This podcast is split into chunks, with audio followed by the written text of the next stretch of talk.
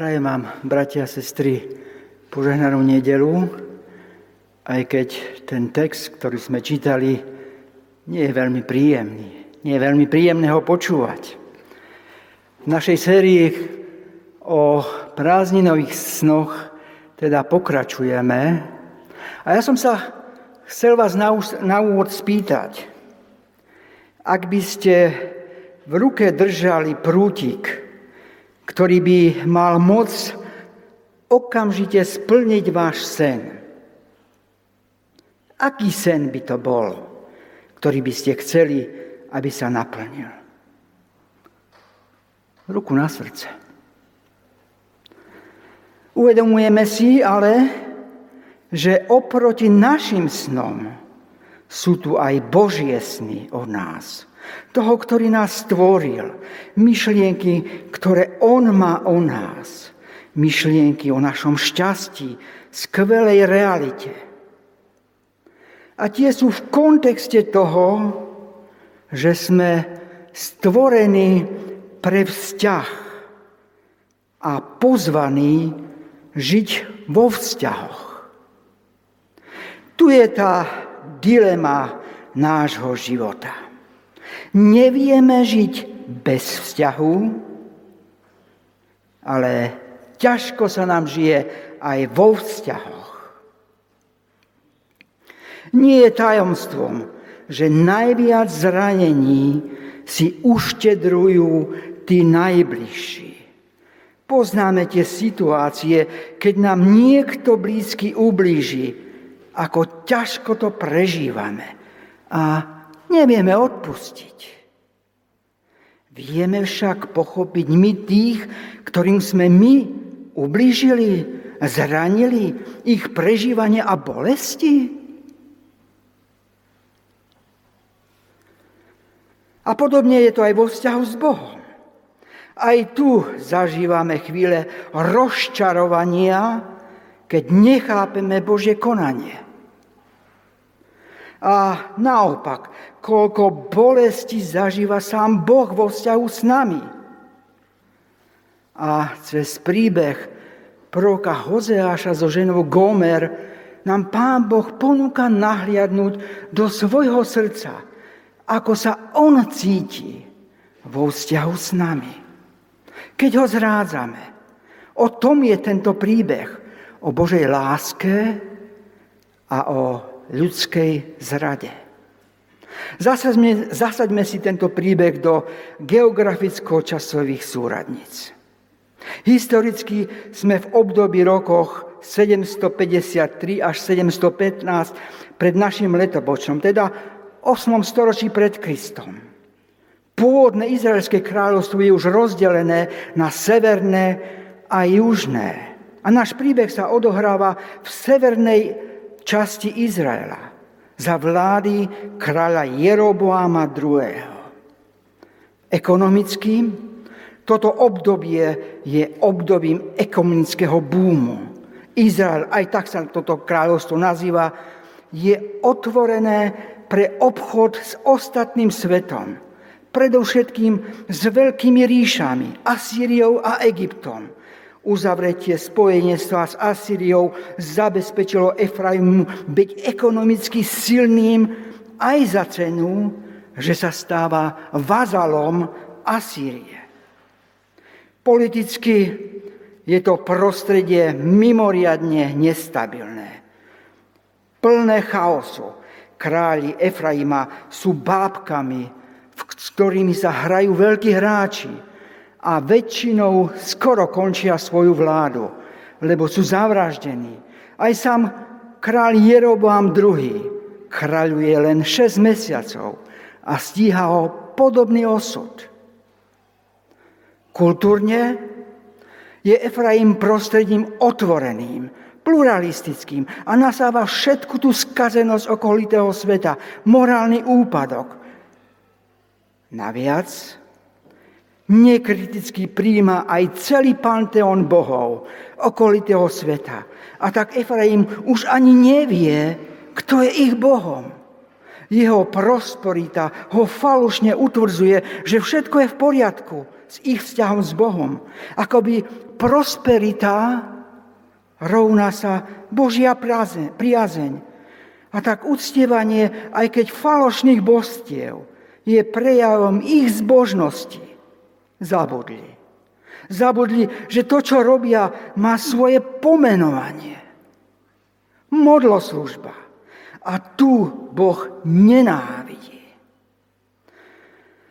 A ich modloslužba je spojená s obetovaním detí, cudzím Bohom. Céry sú predávané do chrámovej služby spojenej s verejnou prostitúciou. Do tejto žalostnej situácii zavznieva výzva pre Hozeáša od hospodina.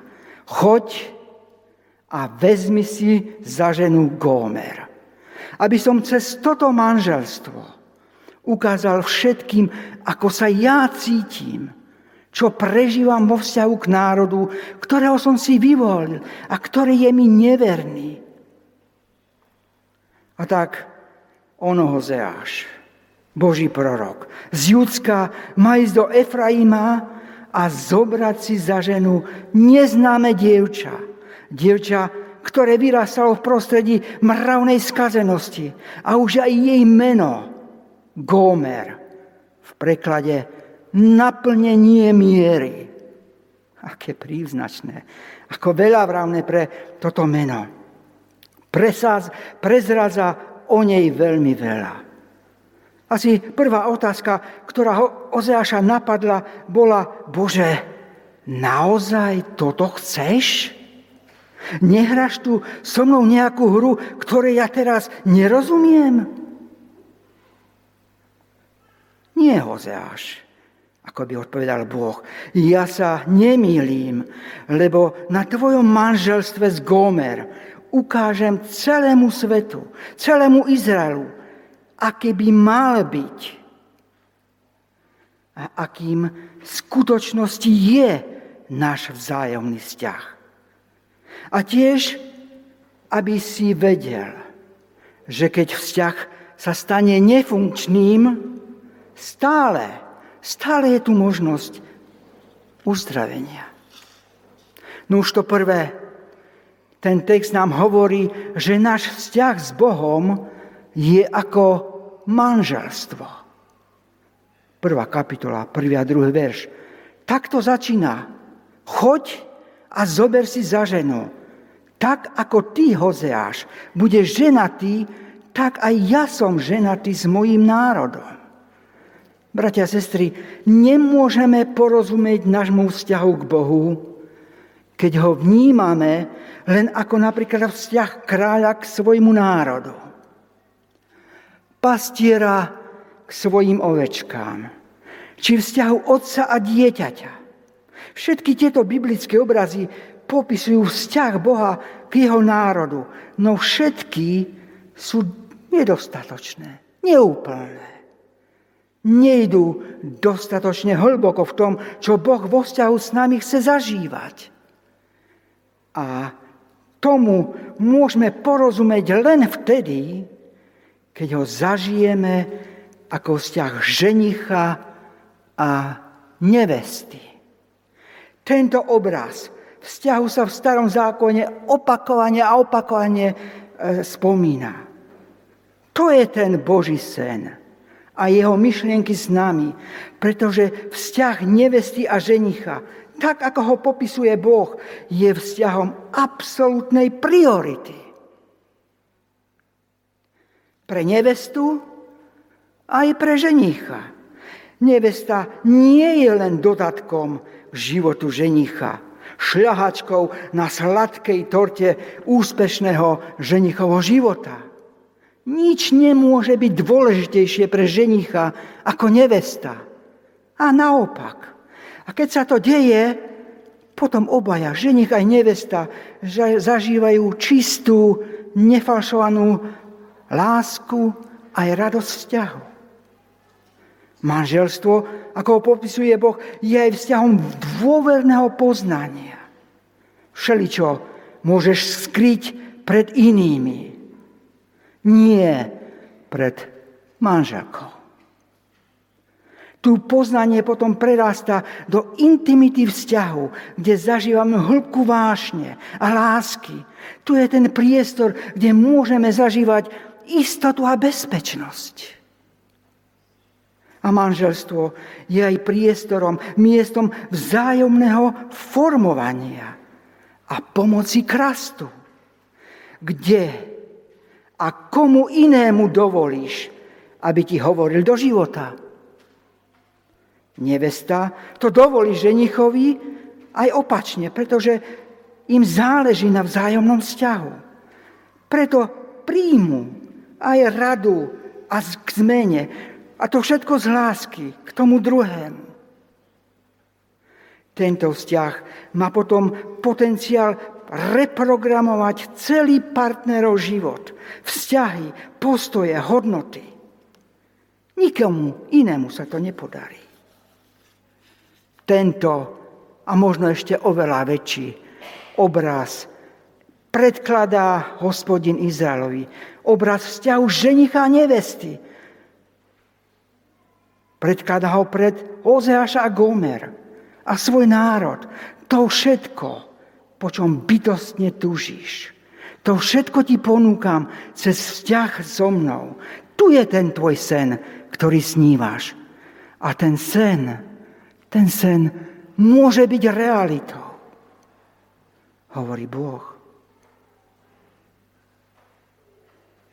A to druhé, čo nám tento text hovorí, je, že vzťah ženicha a nevesty sa ľahko môže pokaziť.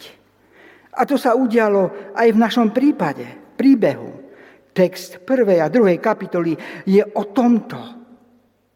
Nevieme presne, čo sa udialo. Text nám prezáza len toľko, že v Gomer, ktorá vyrástala v ťažkých kultúrnych podmienkach, ako sme ich opísali, sa skoro vo vzťahu s Hožášom niečo zlomilo.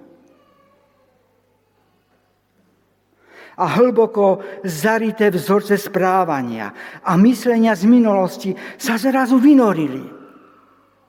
A ona im rýchlo podľahla. Pomaly sa vytráca dôvernosť vzťahu a ona hľadá naplnenie svojich túžov v iných vzťahoch, s inými mužmi. Stáva sa milenkou, neskôr prostitútkou, až nakoniec otrokyňou, ktorú predávajú na Agore, v tedajšom trhovisku. Do tejto neradostnej situácii potom prichádzajú nemanželské deti. Najprv prvé, ktoré dostane meno Izrael, verš 4. Hospodin rozpráši. Rozptýli. To je meno, to je v preklade to meno má byť akýmsi pútačom pre okolité prostredie, upozornením. Boh cez meno syna začína oznamovať osud svojho národa pre svoje zlé konanie. Budete rozprášení, rozptýlení. A potom, a potom ďalšie dve deti. Ich mená, druhé dieťa, dcera Lo Ruchami, nie milosť. A tretie, syn Loami, nie môj.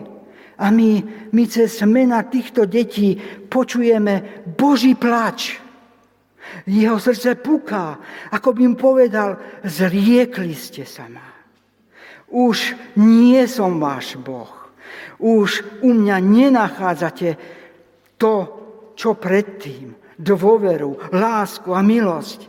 Obraz pocitov hospodina je tu vykreslený cez prázdny domov proroka Hozeáša. Otec s troma nevlastnými deťmi, bez manželky, Manželská postel je prázdna. Vzťah, ktorý mal byť plný nehy, vášne dôvery, sa zrazu mení na agóniu a zúfalstvo. Vzťah, ktorý mal preraz do vzťahu hlbokého duchovného priateľstva, sa mení na pustú osamelosť. To, čo zostáva Hozeášovi, sú len bezcenné noci a beznádejné dni do vzťahu, v ktorom mali zažívať to najlepšie, čo človek môže zažiť, vstúpila nevera, zrada a tak jeden z partnerov sa cíti podvedený, zneúctený, použitý a ten druhý, žiaľ, to ani nevidí. No dôsledok takého konania je zničujúci aj pre Gomer samou. Svojím konaním ubližuje predovšetkým sama sebe. Postavenie nevesty ako milovanej bytosti mení za postavenie zotročenej milenky, prostitútky, až nakoniec otrokyne. Boh necháva svojho proroka zažívať niečo z toho, čo on práve teraz zažíva vo vzťahu k svojmu ľudu. Ako by cez neho celému Efraimu sa pýtal, čo som vám urobil zlé, že ste odo mňa odišli. Čo ja nemám a iné božstvá majú, čím vám učarovali. V čom som ja zlyhal a nedal, čo som slúbil, čo som zanedbal, že ste začali slúžiť iným bohom.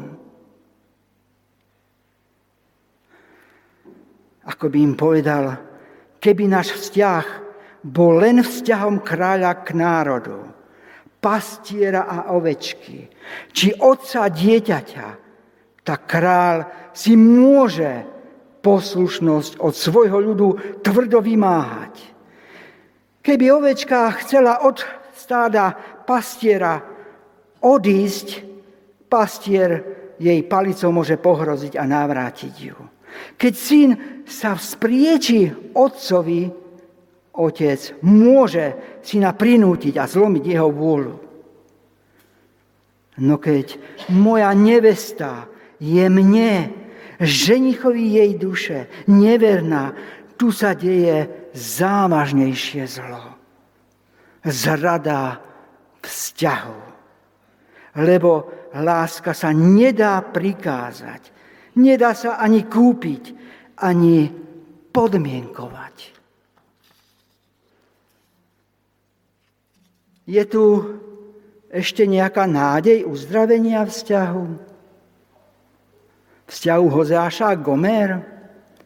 O tom hovorí text 3. kapitoly. Boh vyzýva Hozeáša ešte raz. Choď a nájdi svoju ženu, ktorá už nie je tvoja a zamili si ju znova. Prvý verš. Napriek všetkému, čo Hozeáš zažil v manželstve, teraz stojí pred výzvou. Choď a skús to ešte raz. Aj keď už nie je tvoja, skús to. Boh žiada od Hozáša čin, ktorý sa vymýka ľudskému porozumeniu. A ten si možno pomyslí, po tom všetkom, čo som ja zažil v tomto vzťahu, mám zase ísť do toho? Neexistuje snať istá hranica, istá miera, kedy dosť je už dosť? Boh ako by mu povedal, iste, máš pravdu. Existuje istá miera únosnosti a okolnosti, keď sa ďalej už ísť nedá. Ale teraz, teraz to už nie je o tebe, Hozeáš. O tom, čo si ty myslíš, či čo cítiš. Teraz je to už o mne. Tvojim konaním chcem ukázať celému národu, že napriek všetkému zlyhaniu, napriek môjmu zlomenému srdcu, ja sa vás nevzdávam. A vo svojej láske k vám pôjdem nad hranice ľudskej, ľudského porozumenia aj konania. A zaplatím všetko, čo je treba, aby som bol zase vašim manželom. A tak potom čítame. Šiel som a kúpil som ju, verš druhý a zaplatil cenu otroka. Kde išiel náš prorok, bratia a sestry? Na verejné trhovisko. Na verejnom trhovisku tam ju našiel špinavú otrhaných šatách sporo oblečenú. Vieme si predstaviť tú situáciu. Prorok Boží na aukcii a jeho žena ako predmet aukcie. Vieme si to domyslieť? Prorok zlomený a ponežený na verejnom mieste, kde oči všetkých aktérov sa priamo upriamujú na neho. Aké poníženie a pokorenie musel zažiť prorok Hozeáš. Akú cenu kultúrnu, sociálnu a emocionálnu musel priniesť, aby šiel a kúpil Gomer. Kto iný ako milujúci to môže urobiť? A cena vykúpenia bola veľká. Odpustenie, znovu prijatie toho, ktorý zradil, no aj záväzok trpezlivosti vzájomného budovania vzťahu. Prorok to urobil a tak prikrýva jej nahotu berie si ju domov, aby začali znovu pomaly budovať to, čo bolo zborené. Verš 3. Aby sen, ktorý spolu sníval, sen o krásnom vzťahu ženicha a nevesty, sa stal opäť realitou. Ja budem tvoj a ty budeš zase moja. Nevieme, ako sa končí príbeh tohto vzťahu. Hozeáša Gomer je otvorený. Vieme však, že príbeh lásky Boha k jeho národu bol naďalej komplikovaný a vyvrcholil až príchodom novozákonného Hozeáša, čo v preklade znamená Jošua, Ježiš. A tu ten príbeh Božej lásky vyvrcholil. Boh v Ježišovi Kristovi napriek všetkej ľudskej skazenosti šiel na agoru vtedajšieho židovského sveta, aby na aukcii ako ženich si nás znovu kúpil, natrvalo a zaplatil cenu najväčšiu, cenu života, cenu vzťahu. Za teba aj za mňa ako jeho nevestu. Prečo som nad týmto príbehom rozmýšľal a v čom mňa oslovil? A čo nám tento príbeh chce dnes povedať a prečo je aktuálny aj pre nás, pre každého z nás? Tento príbeh nám poukazuje na to, čo je najdôležitejšie. O čo v živote ide. Hovorí, Boh Ježiš Kristus sa nechce, nespokojí sa len s tým, aby bol len mojim pánom, či pastierom, či učiteľom, vodcom, zdrojom inšpirácie. Nie stať, aby bol len mojou, mojim spoluputníkom, či vzorom morálneho života. On si nárokuje byť všetkým pre mňa, všetkým vo všetkou, jedinou myšlienkou jediným snom, srdcom môjho života, ohňom a vášňou mojej lásky, milým mojej duše, ženichom môjmu, môjho ducha. To je tá realita, ktorú môžeme zažívať, no budovanie takého vzťahu vyžaduje od nás čas. Brat, sestra, v rytme dňa, týždňa, mesiaca. Je tam priestor pre vedomé budovanie takého vzťahu s Bohom Ježišom Kristom? Naliehavosť tohto príbehu pre nás je aj v tom, že keď naše srdce nespočinie v Bohu ako ženichovi, potom je továrňou na výrobu najrôznejších modiel, ktorým sa klania a od ktorých čacha uspokojenie. Dnešné novodobé kultúrne modly. Mohli by sme o nich rozprávať veľa, veľa. Čo je to u teba dnes, brat, sestra, čo úplne absorbuje tvoju mysel, pohlcuje energiu, čas aj peniaze. A Božie srdce krváca.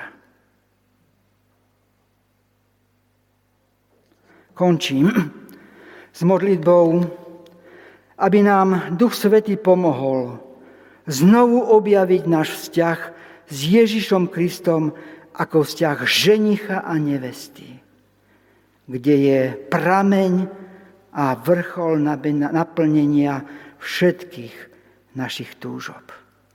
Amen.